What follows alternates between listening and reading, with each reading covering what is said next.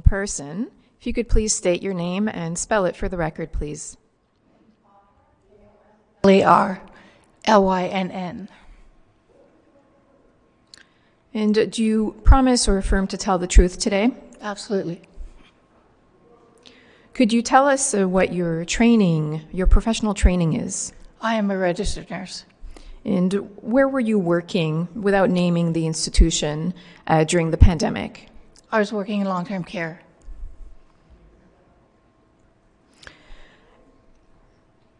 Can you tell us uh, about some injuries you witnessed which appeared to be correlated to the administration of the vaccine?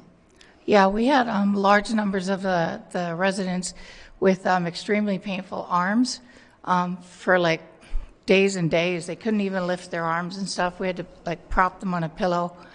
We saw some uh, patients break out in these huge boils. This one gentleman had boils all over his back.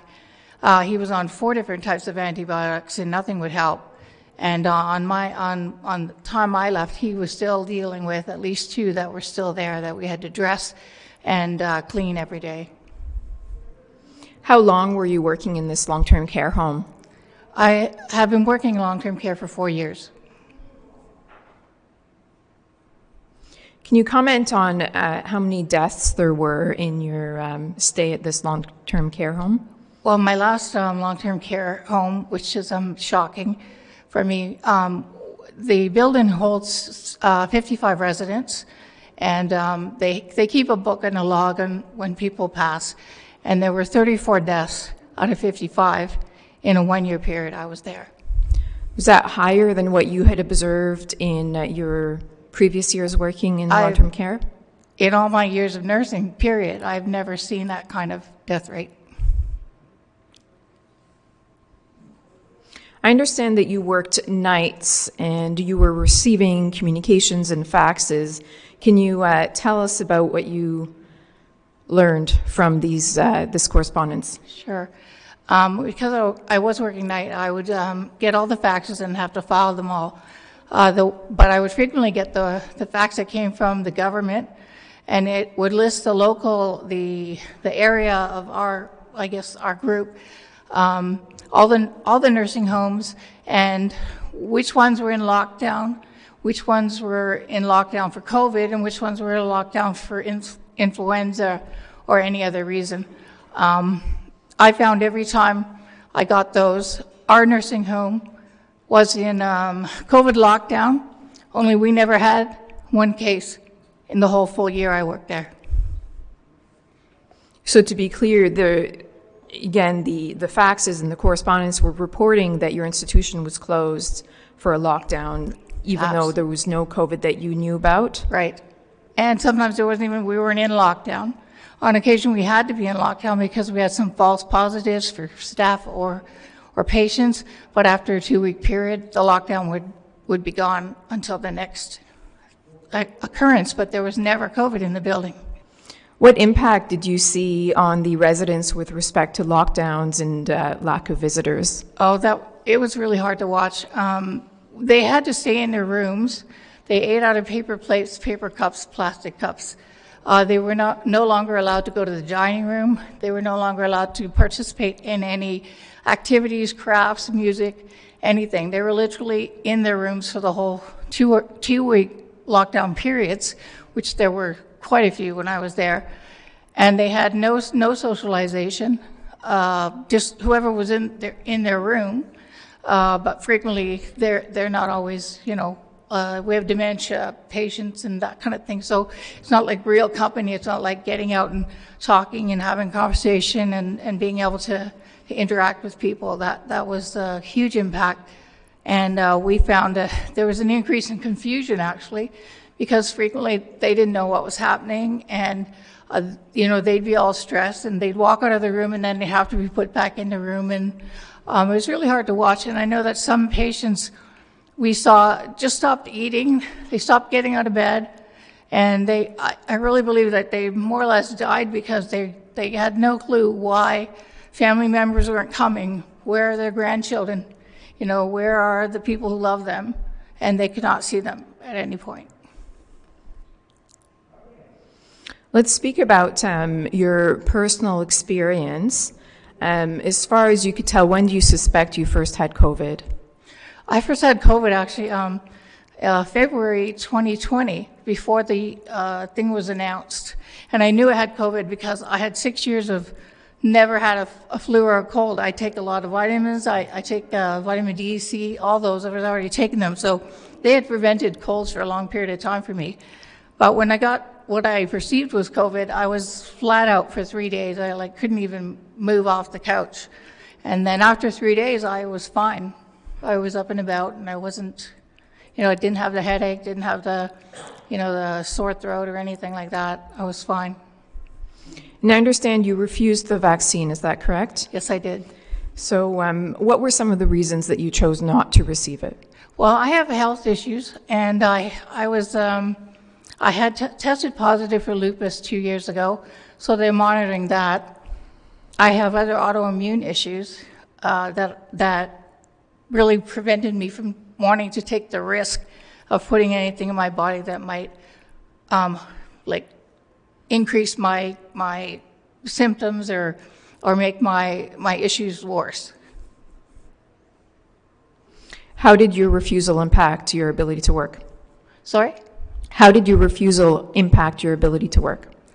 Um, uh, initially, uh, the nursing home was, um, I was fine. I, w- I worked in COVID right up until October 9th, 2021. I worked all through there. I worked large amounts of hours. I mean, I always felt like I was never home, but um, they started saying stuff like, um, okay, we're, we're the nursing home, or the owners of the nursing home are looking to get everybody vaccinated. So that was the first step. And then the next step was those who weren't vaccinated now had to do this little online course that they told you all about COVID and all that stuff. I mean, we are registered nurses. I think we understood that.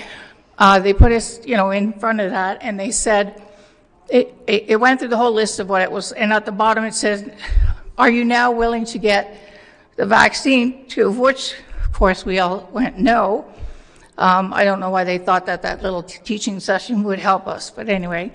And then the next thing that kept occurring was we didn't get discreet letters. We would walk into our, our lockers uh, for the morning shift, and the letters would be pasted on, on all the people who did not weren't vaccinated, saying that we had till October 9th, 2021. When were you put on leave? Um, I was never put on leave. I was just never got any shifts after October 9th and was requested not to return. And ultimately, what happened to your nursing license? Uh, I, I had my nursing license for a while, but now um, it, it is, um, I relinquished it because um, I am, I turned 65 on February 4th. And um, in order for me to get back into nursing, in case they open the door again, I would have to go through rem- remedial stuff, more work, courses, all that kind of stuff to get up and running again. So the time period for me has, it, it's not possible for me to work in nursing again. Did you consider uh, trying to find work in other areas of healthcare? I did, and every area of healthcare I was um, not allowed to. I wasn't allowed to work there. And you weren't allowed to work because of your vaccination status, just to Exactly, make it clear? yeah. Okay. Uh, ultimately, uh, what kind of, what did you do to uh, support yourself? Um, I was 10 weeks, uh, 10, sorry, 10 months unemployed. I withdrew money from my RRSP. I withdrew money from my tax-free savings. I canceled all my magazines, my, my uh, cable TV, anything I could scale down on. I started selling my stuff on Marketplace and made it through the 10-month period. And I was constantly applying for jobs locally in Cobourg and Port Hope and not getting any response, to which I felt it probably was due to the fact that I was overqualified for minimum wage jobs and that I was um, oh, too old. Do you regret your decision? Do I regret my decision to not get the vaccine? Absolutely not. I think it was the right thing to do for me. And um, if you can make recommendations on how let's say specifically the circumstances and the management of the situation could have been better handled in long-term care, what would some of those recommendations be? Uh, In regard to myself or in regard to the patients and all that? Um, You're welcome to comment on the patients, but since you were staff there, with respect to management of the staff. Right. Um, I think that, uh, first of all, um, nursing, I've been a nurse for 40 years. So in a 40-year period, we, we all know that we're working under stressful situations, always short-staffed. And uh, they were constantly calling you to come in, and you rarely had a day off. Um, that just meant that when we were short-staffed, then the patients got less, less um, attention. Frequently, if it was their bath day, for example, they would skip it and hope that the next day they'd have enough staff to actually get the person bathed and cleaned and stuff. So that was that was kind of tough. Um, but that's a that's a normal part. But I found it really hard to when I began to talk to other nurses about the things I had been learning about COVID and why I had chosen not to vaccinate. I got I went to work and there were two days in a in the week and I, that I had shifts and all the others were gone. Normally I look at my schedule and the whole entire thing is full. I phoned up my manager and I said, what's going on? And she said, we heard you were going to the rally in Ottawa. And I went, excuse me? I, you, you were telling people you were going to the rally in Ottawa. I said, I never ended up going, but that was the plan. I just never had enough time off to go. And that, under that condition, because of that, that I wanted to go to the rally, they um, took away my shifts. Even though they were short-staffed, they still took away my shifts as kind of a punishment. And then once they discussed it with me, they brought all the shifts back because I never did, I, well, I didn't go while I was working with them. After I got uh, let go, I, I definitely went to Ottawa just for the day to see, I wanted to see for myself what it was really like, what was really happening up there. Is it fair to say that you'd never lost shifts before because of uh, political beliefs? No, never, no, no. Certainly sounds unusual. Yeah, it does. We'll see if the commissioners have any questions for you. Sure.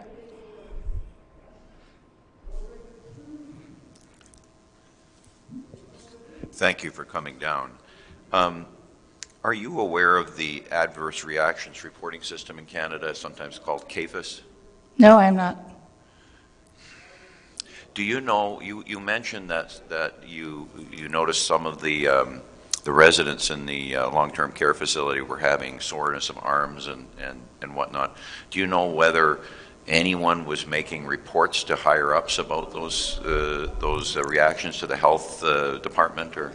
Well, those, those issues were, were um, spoken of from shift to shift. I don't think they were ever really documented or ever really um, cataloged in any way, shape, or form. Um, You, mentioned um, the conditions in the facility with the lockdowns. There were lockdowns for various reasons, and, and the patients were, were in their rooms. They couldn't get out. They, so they had no social interaction. Did the province of Ontario provide any oversight, any regulation, any inspection of these facilities to see the conditions that were going on and, and to make comment, or did they provide any guidance to lockdowns and social interactions?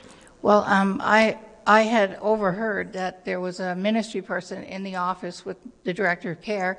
I happened to be in the other room on the computer, and I heard them talking, but I didn't specifically hear what they said, but it was obvious that the director of care had to do what the ministry was telling them, and I was quite surprised that uh, the director of care had no response, but kind of like a yes, sir response.